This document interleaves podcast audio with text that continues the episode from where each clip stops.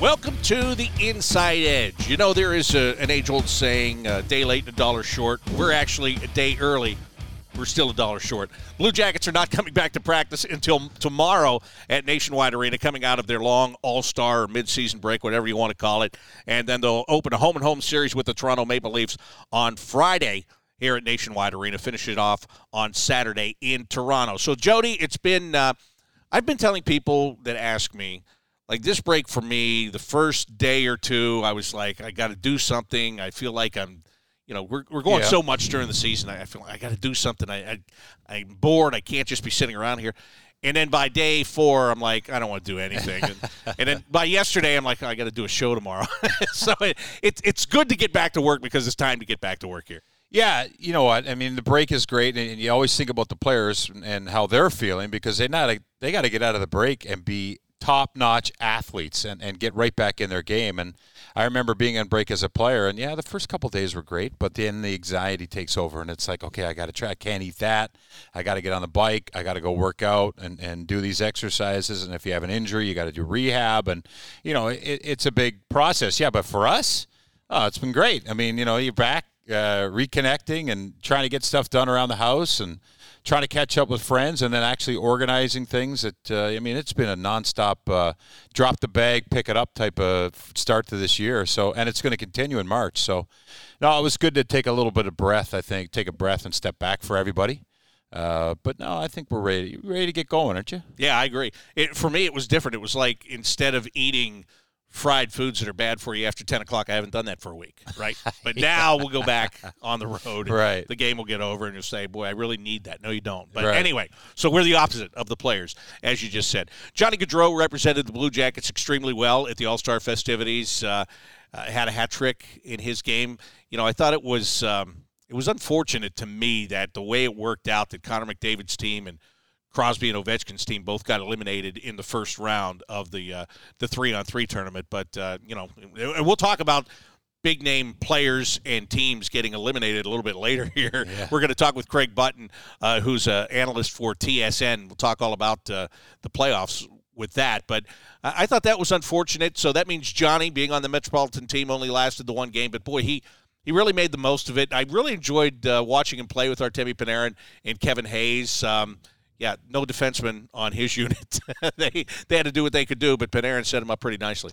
Yeah, and Hayes and, and Gaudreau go back to college playing together, and they were like lethal as a, as a duo. So they must have had so much fun doing that. Artemi Panarin is fun to watch, and you know, to be honest, I didn't watch much of the All Star game, but I did catch the highlights. I did catch the theme and kind of the feel around it, and you know, they could tell you could tell that they embraced the beach where the rink is 30 minutes from the beach there but some of the skills were on the beach. Johnny was there with a hockey stick doing the golf at that uh, he was at the golf course and then on the red carpet at the beach. And i thought the players enjoyed it. You know you could see relaxed outfits. You could see the players uh, enjoying the sun. And i found it fascinating that, that there was hockey tuesday night though. And i kind of forgot that there were teams that had their five day break before the All Star game, which I think is not ideal because you think about Johnny Gaudreau, uh, he went. Last game was uh, against Washington Tuesday, flew to uh, Florida Wednesday, started the festivities, got out of there Saturday after, and now here we are Wednesday, and he's probably wrapping up his kind of decompression part of his uh, break. So uh, today or tomorrow, because he's got to report tomorrow, back tomorrow at 2 o'clock for practice, I think the Blue Jackets have. So I like that there's hockey to watch this week. I was kind of down thinking, oh, what am I going to watch? But uh, you know, the All Star game was fun, and, and it's it's fun to see those guys get down there. I like them interacting with each other. Everything else is is uh, a bonus, but I like how you just mentioned Crosby, Panarin.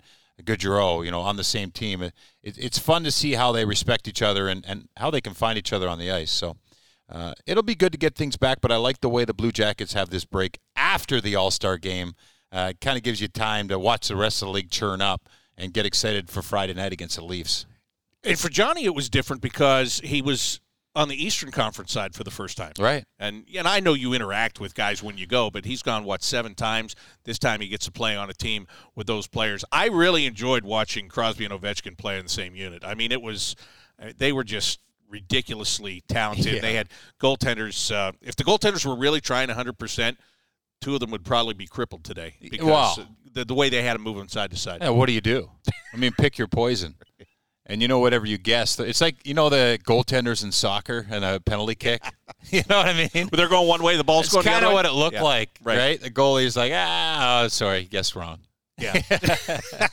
That's interesting what you said too about the break. I wonder if I don't know if the league takes this into consideration, but like I wonder if next year your break is before the All Star game yeah. if you had it after this year. You know what I mean? That's a really good point.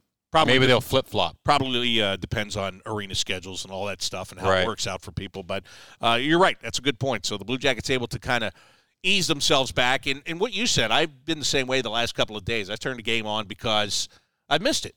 And, you know, it's Yeah. fun to watch somebody else play as you kind of get mentally geared up to go back to work. Well, how many days do we really have to watch hockey? You know, with all the games coming and then prepping for the night. You know, the the game before. It's it's nice to have nothing to do tomorrow because we can watch hockey again tonight. So, it's uh, a lot of teams started with back to back. It's not just the Blue Jackets starting with the back to back games. It's kind of and, and think about that. You go from zero for ten days. For, for the majority, 99% of the team, except for Johnny, and now you go right up to 100 with a game at home, get on the plane, go to Toronto, play a game, come home, have a day off, and then I think there's one practice day.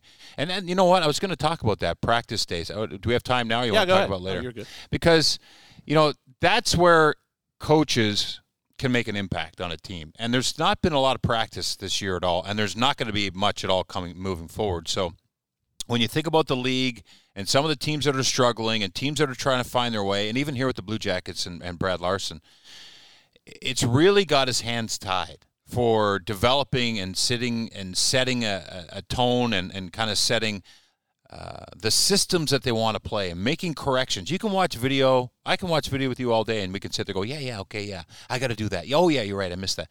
But when you get out there on the ice and you feel it and you see it and you go through those reps and, and you know you're feeling the puck, that's what's something that's lacking a little bit so far this season with the Blue Jackets and a lot of the league is finding days to practice, balancing the rest with the practice to get the results. And it's going to be interesting here down the stretch uh, to see what happens with some of these teams. Yeah, and it all starts, as you said, tomorrow at 2 o'clock. The Blue Jackets will have a practice coming out of the All Star break. Coming up, we're going to cover the Blue Jackets and the Maple Leafs as they get set for this head to head home and home that they've got uh, coming up this weekend. Also, we'll talk about, uh, let's see, the Blue Jackets prospect pool. We'll talk about the draft. We're going to cover a lot of things in the NHL with Craig Button from TSN. He will join us as the Inside Edge continues right after this on 97.1 The Fan. Welcome back to the Inside Edge. The Blue Jackets return to action on Friday night here at Nationwide Arena when they take on the Toronto Maple Leafs in a home and home series, a true home and home, Jody, where they're going to play in Columbus on Friday, in Toronto on Saturday.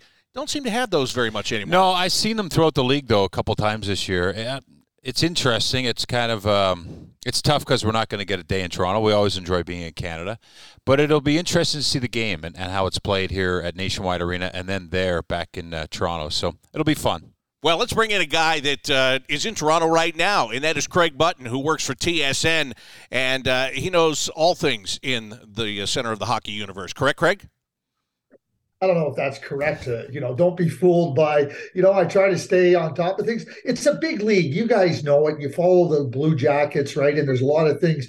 You know, it's interesting. Over the last few days, I've just zeroed in. I watched the Islanders the last two games. I watched the Tampa Bay Lightning, you know, get shellacked by uh, Florida, and then they come back. They have a lead against the Sharks. You know, I watched Pittsburgh, Colorado, just trying to get a feel for, you know, as, as we head into the deadline, you know, some of the teams, because now we're asked, okay, who do you think has a good chance to to compete? What does a team need at the trade deadline? What do you know? You know, you look at the situation in Columbus. I mean, you're sitting on a player there in Vladislav Gavrikov, potentially Gus Nyquist, depending on how teams view his injury and if if the, if he can heal for the playoffs. So trying to understand where players can fit and watching those teams, it becomes necessary. But there's a lot of games and a lot of teams. So if you don't zero in on it, you're gonna you're you're not gonna you're not gonna feel as confident talking about them. Well, let's talk about uh, the Leafs for just a second here, because obviously you know what the Blue Jackets' injury situation is now and what it has been throughout the entire season. Uh, the Leafs. They haven't had Auston Matthews here uh, for a bit, so uh, that's a big injury for them. But we don't feel sorry for them here, Craig, because we have about four of those guys.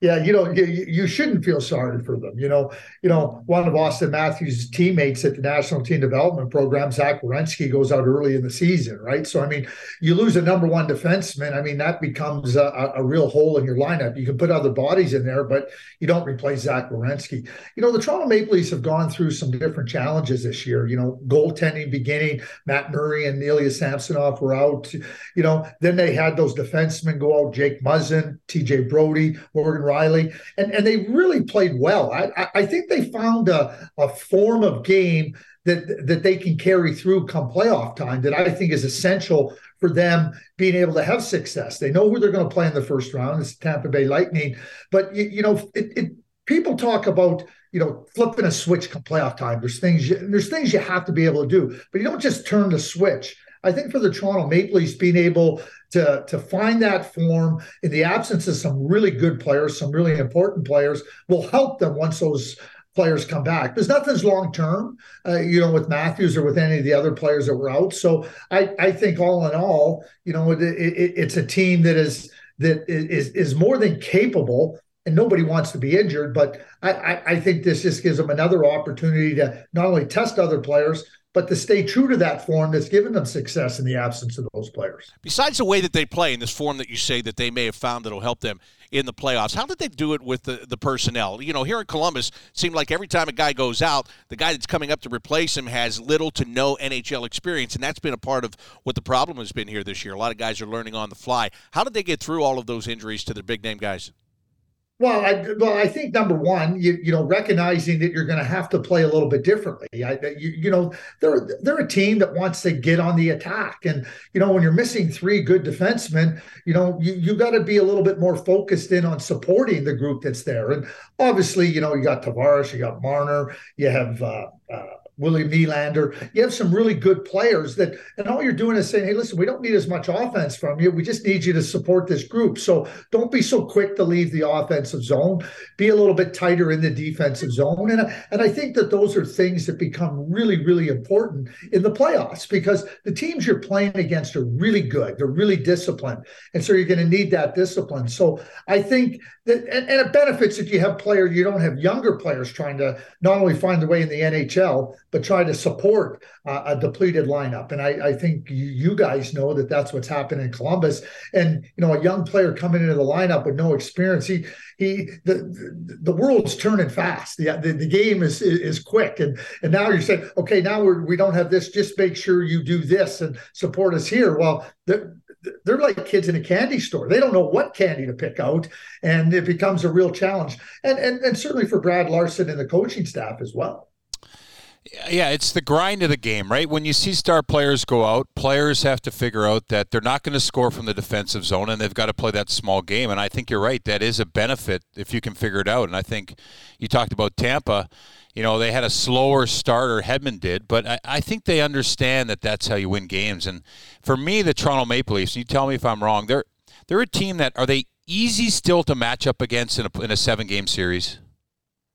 Well, I think if you talk about matching up against them with the likes that Tampa Bay can throw at you and, and the Boston Bruins, yeah, and I, I think that that's a big part of the the, the opportunity for Kyle Dubas. You know, how do how do how does he give his team a little bit more? I, I I love the word Jody grind.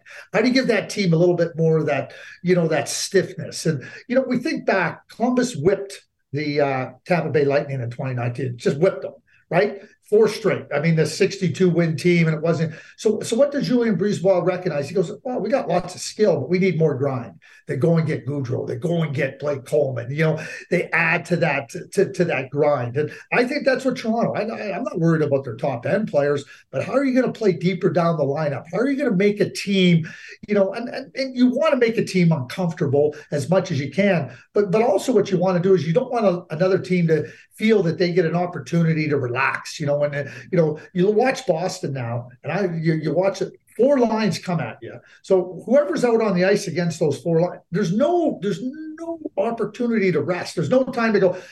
Okay, this will be a little bit easier shift. And that's what the playoffs are about. And I, I think that's what Toronto can use a lot more of because, you know, it's you it's small area, it's battle. Wendel Clark said to me a couple years ago, the playoffs are about having a half a second less and three feet less. and you got to be able to operate in, those parameters, or you're not going to have success. That's part of uh, finding a way uh, to to to emerge successfully come playoff time. And the urgency is so high. I mean, game one is just a mad scramble for you. You know, you get into it by game three, especially for the young players. And you know, I look at the Leafs and I, I, I like the way they're built, but I'm what about their goaltending? I always feel like, you know, you talk about their defense. It's been interesting from afar to watch that. You know what's fascinating to me is is that like the Toronto Maple Leafs, and you look at their success over the last let's call it the last four seasons. You know, the first couple of years they got into the playoffs, and you know it wasn't expected with the young group. You know, and they they they, they had. I mean, it was good for them, but like it always seems that despite their success, they have these overarching questions. You know, do they have enough depth? What's their blue line look like? How's their goaltending? And it's no different this year. So when we talk about Boston and we talk about Tampa Bay, we talk about questions. Do we do do we ever have questions about those teams? I mean, at the beginning of the year, we were wondering about Boston, how would they come back? But like, we don't have any questions now. Goaltending, defense, forward group in, in Tampa Bay. I know they blew a three-one lead. They got waxed by Florida coming out of the All Star break, but I don't look at Tampa and go, geez, what's their overarching question? I think that to your point about the goaltending, you know, Matt Murray, it's a long time ago when he won a Stanley Cup. And, you know, has he shown stretches of, of that opportunity to, uh, to to play at that level? Yeah, but they haven't been very long and they haven't been sustained. And that becomes a big problem. And now you have Ilya Samsonov, young goaltender. I think he's capable, but he's unproven. And so you're going to go and throw him up against uh, you know, Andrei Vasilevskiy. Vasilevskiy, you, you you've watched him. You know, hey, the game can be zero zero with one minute left in the game, and you, are not even worried. He's not. He, okay, I'll, I'll, just keep playing until we score. You know, and and I think that that's a big factor too. Can Samsonov deliver that? I, I really have big questions on Matt Murray. You know, I, you know durability is a big is a big big asset when you're playing professional sports and certainly when you're playing a physical sport uh, in hockey it's necessary. I don't think he's durable. You know it's maybe it's not a fair question too because when you look at the playoffs I mean, that's where these guys need to step up and prove themselves, right? I mean, this is what it's about for the Leafs. It's not about anything else except the first round of the playoffs, which is a horrible dialogue to have hanging over your head. And it goes back to losing. They were up 3 nothing over the Boston Bruins in that series and blew it. And since then, it's been that it's it's had to have been a tough environment. What's it like there in Toronto? I mean, right from training camp, you guys are assessing every minute of what they're doing. What's the feel with the Leafs right now around the town? I, think I, I think you nailed it. It's kind of like, oh, really good regular season. Oh, really good team. Show me what you got come April, right? Show me what you got because it's six straight seasons of losing in the first round. They, they, they've they've been in position to win series. They're they're over in all their clinching games. They've had leads in the series. They've had leads in clinching games. They're over. So that does linger. That does lurk over your head, and that becomes a really big issue. And there's only one way to answer it, right? You think about 2019, 62 wins for the Tampa Bay Lightning, gone like that in four straight, and wasn't even close. Wasn't even close the way the Blue Jackets dusted them. And and and then they got to wait not only a full season, but then you know we had the pause and they have to wait till you know ramp up again in July, end of July, August, right? So that's where the Leafs find themselves. And you know you you, you look at you know where they've been at and and how they've how they've blown these leads, how they've blown these opportunities. You know, so until you answer them, there's going to be questions. And and, and i think that the, the, that is that is the overarching question jody. That is what that that is what exists there. It's not going away until they show that they can emerge from a playoff series victorious. It, won't. And, and you know I, I know they have a lot of belief in their group. Well the the and and and it's warranted. There's nothing wrong with having belief in your group but now they gotta uh, it's not about talk anymore. It's about you know finding results. Well bob they got to be excited because it's finally february. So they've had to wait all off season all regular season. Now they get the push. Yeah and uh, the push it's going to be now it's a sprint right? Yeah. you always say it's not a it's not a sprint it's a marathon. Now it's a sprint from here on out. We're talking with craig button. He is a hockey analyst for tsn in canada. We'll continue our conversation in just a moment but first let me tell you to renew your season tickets by march 31st and guarantee your seats for next year. You can act right now by going to bluejackets.com slash renew now and receive significant savings and a chance to win one of over 1200 prizes the Inside Edge continues after this on 97.1 The Fan.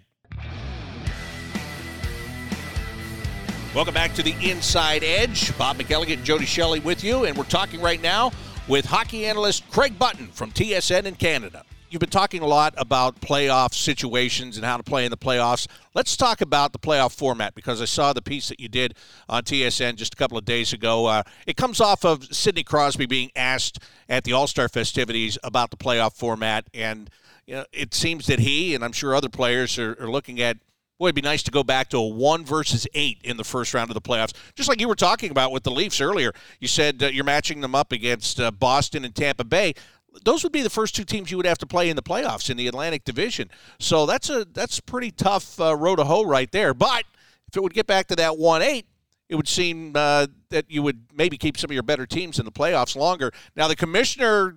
I didn't really quite understand what he was saying about the, the unbalanced schedule with all that whole thing. Like everybody plays everybody the pretty much the same amount of times here. But what what do you think? Is there a chance to go back to that one versus eight in the conference? Well, you know, we talk about February and it being a sprint. Well, March Madness is coming up, and and I use that as an example. So when they when they reveal the seedings on the Sunday night, you don't see a two versus three seed in the second round of the regionals. You just don't because you want your best teams playing deeper into the tournament. Well, the playoffs, the Stanley Cup playoffs are, are a tournament. Why do Boston, Toronto, Tampa Bay are three of the best six, seven teams in the league. So, you know, barring any upset, Two of those teams, at the very least, are gone, gone at the end of the second round. You have a huge market in uh, in in Toronto huge market in Boston, and you have a, a, a three-time Stanley Cup finalist, two-time Stanley Cup champion in Tampa Bay. So you think it's a great idea to have these teams gone early in early in your playoff format? I, I don't think it is. I think you go to the regular season, and you want to. I believe if you have an 82 game schedule, you want your top teams to be rewarded. How do they get rewarded? It's not by Toronto having a good season and having to play Tampa Bay. It just isn't. To me, you finish first, you get the ace seed. You finish second, and, and then you have races in there. Like, can you imagine a race? Somebody's going, geez, I want to get the second because I think our chances of beating that team are better than us matching up against number six. I, I think that that becomes even more incentive for the regular season to be meaningful as much as we want the best teams playing it deeper into the playoffs. That's what I would like to see. Uh, so I concur with Sidney Crosby 100%. Yeah, and it's not like you're asking for them to come up with a new idea. I mean, no. it used to be this way. It, it, it, did. And, and we, we know that, like, if you're going to have division playoffs, yeah, there's going to be good rivalries. But think about a couple years ago. You know, the Washington Capitals played the Toronto Maple Leafs. You have Ovechkin in the biggest hockey market in the planet in Toronto. Well, like, how, how could that develop? Imagine if Pittsburgh gets to play Toronto. Like, how would that look? Like, there's opportunities. I, I get, oh, we want to build division rivalries. Listen, you know what? You want to grow the game. You don't know what kind of rivalries will be born out of, of, of new matchups. So let them evolve. And you know, I just use Sidney Crosby and Ovechkin. How would how would it be for any rating for them to be able to play in Toronto? Like, and I just use Toronto. There's other markets. There's other big markets that would benefit from that. I think that that would be significant as well. Yeah, and this whole strengthening divisions, I went at the broadcast meetings. I the commissioner was asked about this, and and I I couldn't believe the answer. They talk about strengthening divisional rivalries, and as it stands right now, you're losing two division games after Seattle comes in. They took two games out of division to give you the two games against the Kraken. Uh, in the Blue Jackets case, three games against Carolina this year and three games against New Jersey instead of four as they normally would have. Hey, by the way, though, Craig, this year I'm okay with not having that extra game against those teams. But but you know what I mean? I mean Pittsburgh loses a game against the Rangers and the Flyers, and that's not only detrimental in the standings for them, but uh, a lot of money too. So don't talk to me about division rivalries until you solve that. I agree with you, Bob. And, and the other part of it too, and I hear this, and I, have heard this from a number of people. Well, yeah, you make uh, you, you make you make more money with the division rivals. the playoffs are sold out. like you're not making any more money. Like you know this idea that the like you're not like you know, and and I think you can make even more money by keeping your best teams around longer. Yeah, that's it's true. Hey, Craig, I want to ask you about just the league in general. You know, because it's uh, we get to see every team once, but you know, we talk about Boston, we talk about all these teams.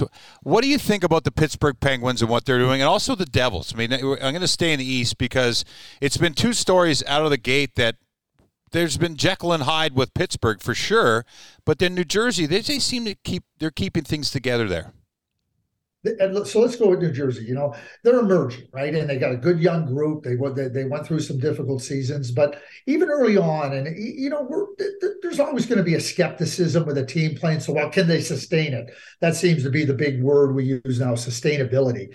And but they've shown it. They, they every team's going to go through a stretch where they're not at their best, and they they get challenged, and we question it. But I think New Jersey's been very very solid, and you know, they're going to have to go through some of those uh, moments where they're going to have to learn. You know, you, you can tell a young group of players, hey, this is what it takes. But you know, when a player gets into that situation, and I, oh, okay, now I know what that I know what they mean by the intensity. I know what they mean now by the grind. You can tell young players all you want about the playoff grind or the NHL grind until they get there. That's when they really. And, and the playoffs are about learning experiences. Very few young teams get into the playoffs and have immediate success. Very, very few. It's it's rare.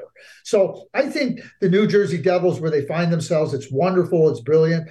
You know, do I think they're a team that uh, is a contender? Yes, but I put them in a second tier of contenders. I think a lot of things have to go right for them to be able to have. I, I think they're still in that learning curve. Now, for the Pittsburgh Penguins, they're not there. Watching the game last night against Colorado, if it wasn't for Casey DeSmith, that game's seven nothing at the end of the second period. I mean, Colorado just owned the game, and Casey DeSmith, Letang scores the winning goal. He made sure that Casey DeSmith got the Player of the, uh, of the Game award. And you know, Pittsburgh found their way because of the goaltending of Casey DeSmith you know, Pittsburgh's in a grind. You talk about a grind, they're in a grind to make the playoffs. And certainly that's not where Ron Hextall envisioned his team being when he made the moves in the offseason.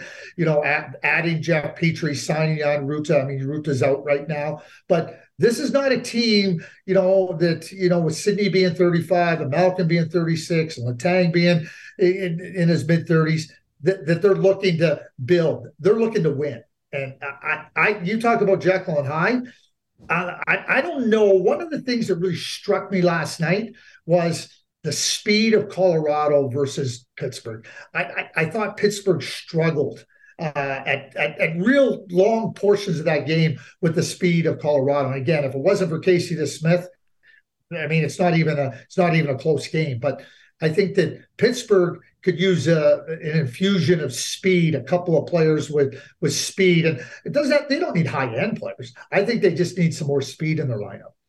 And looking at uh, some of the other teams, is there an organization right now that would excite you to be a part of? Maybe be a maybe they offered you the GM position. You're like, all right, I want to choose this team because they are exactly where they need to be. Uh, they're about to take that next step, and they're going to be good for a while.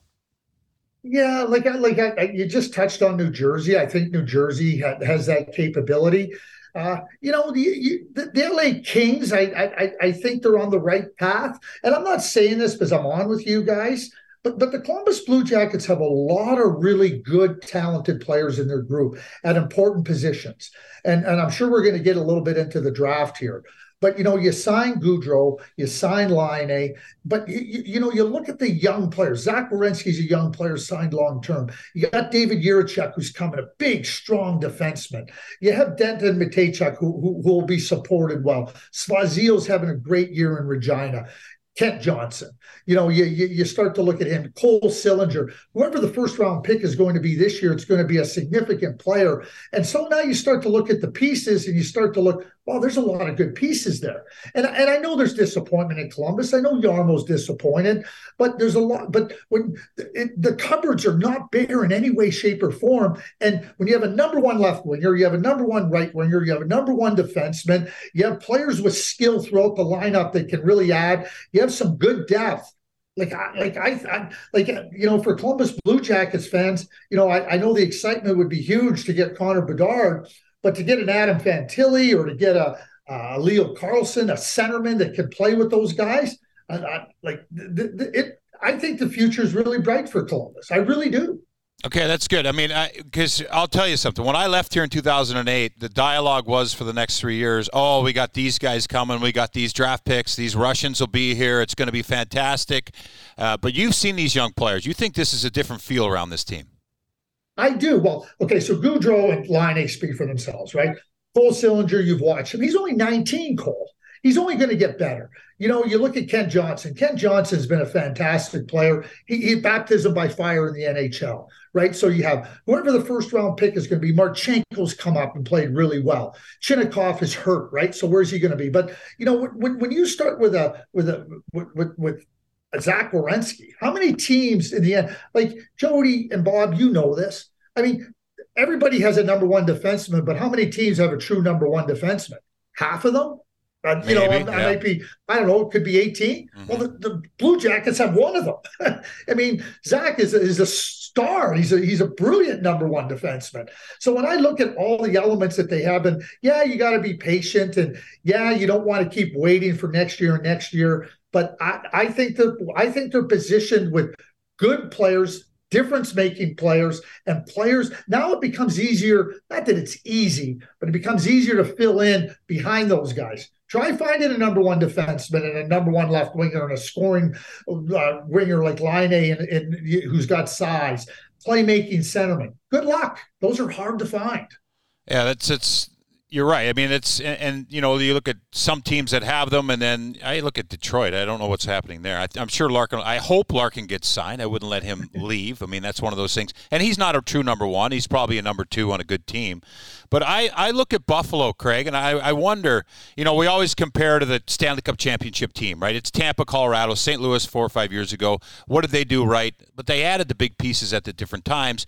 But to me, Buffalo is one of those teams that are they kind of a blueprint right now for a team like the Blue Jackets, where I know they got the first overall pick? They got elite defensemen, they've got some great forwards, and they've added some good pieces. What are your thoughts on that?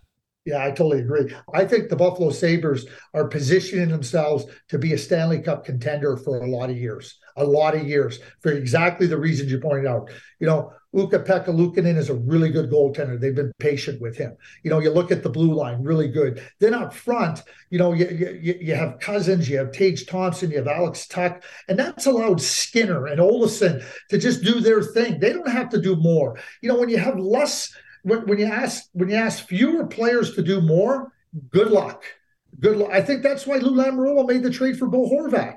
You know, it's not just what Bo Horvat brings, but he also takes some of the burden off of Barzal and Nelson and and Anders Lee. And that's where when you have that skill and you have that ability up front, you can play the game in different ways, and you can play with skill and you can play with size.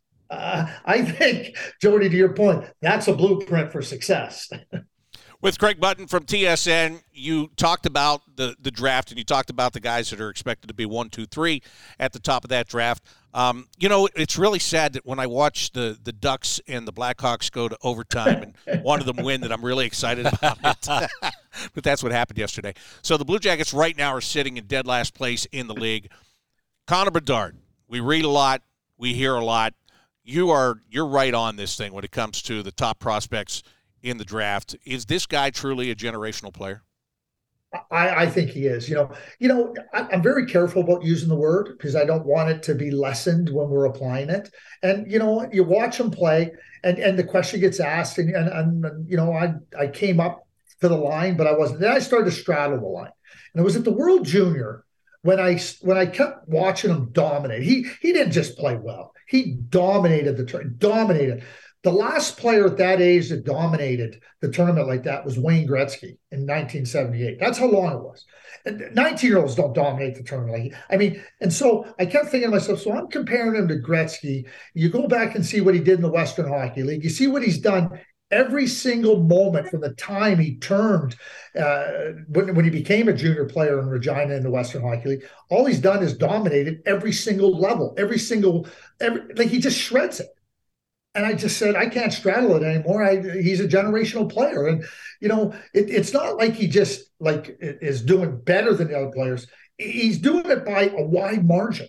like a wide the gap is huge between what he's doing at these tournaments and in his league to what everybody else is doing and they're good players we're not talking about players he's doing it against that are you know bottom of the lineup players they're good players and to me he, he just has so much in his game so much that, that that allows him to impact the game in so many different ways and you know you you know i i, I said it about columbus you take him, put him between Johnny Gaudreau and Patrick Laine. Oh boy, watch out! We'd like to see that. Yeah, yeah, we, yeah, we all would. If it's not him, and let's just say um, Fantilli being the second guy, and I, I, was talking about this the other day. Remember, of course, the uh, McDavid and Eichel situation. It always was like, well, if you don't get the the number one, you get a very nice consolation prize in Jack Eichel. That didn't work out well in Buffalo at all, and, and you know caused more headaches than it did uh, good fortune there.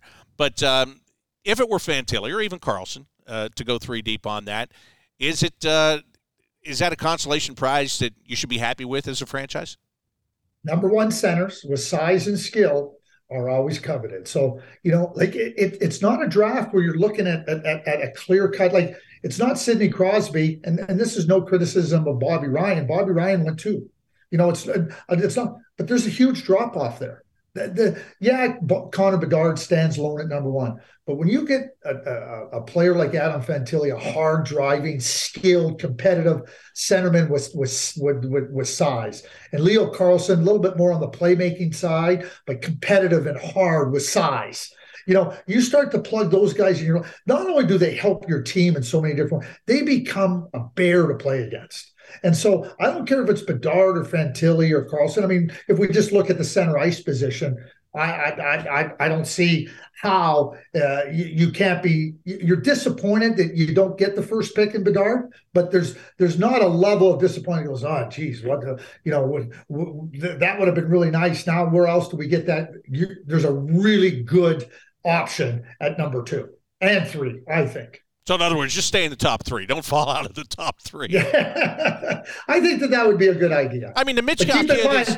but keep in mind with the new lottery system, let's just say Columbus has uh, the best odds for the draft. E- even if they don't win the, the the first draw or the second draw, the worst they can pick is third. The worst Columbus being in the last spot because there's only two spots available now, one and two. What about the uh, the Russian kid, uh, the Michkov kid? What's uh, and I know that you know that's the whole how long will it take him to come over if he does but where does he rank on your board? Well there's no question he's skilled and he's he's the ultimate wild card. I mean if you talk about a wild card of all wild cards uh, matvey michkov is that. Number one he, he he's a very skilled player. Number two you know he's got that long contract in uh, in uh, in Russia till 20, he can't come until he's t- until 2026.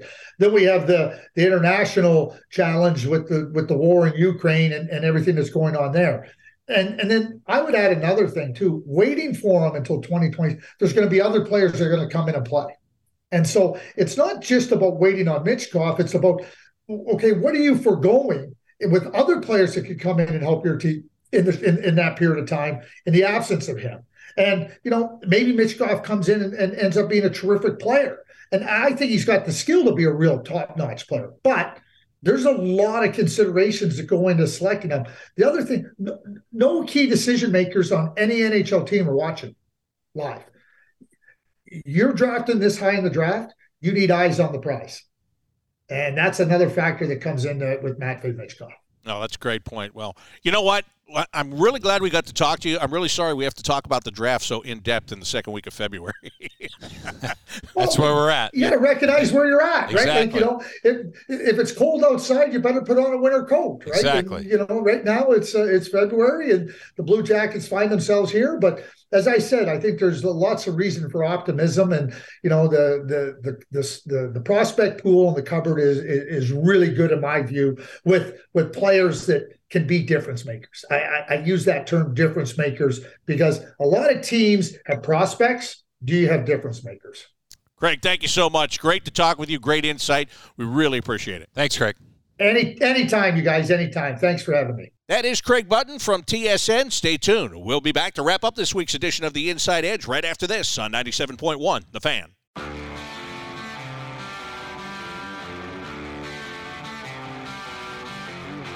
New 2023-24 Blue Jackets ticket plans are on sale right now. They start at just 11 games, and you can choose the seats and the games that you want, and you can also save up to 28%. For details, go to bluejackets.com slash ticket plans. Bob McElligott and Jody Shelley with you, ready to wrap up this week's edition of The Inside Edge. Home and home, Toronto Maple Leafs, Friday night in Columbus, Saturday night in Toronto. Jody, you talked about it earlier. This is uh, hit the ground running here. You got to be up to speed right away. How do you see this matchup between these two teams?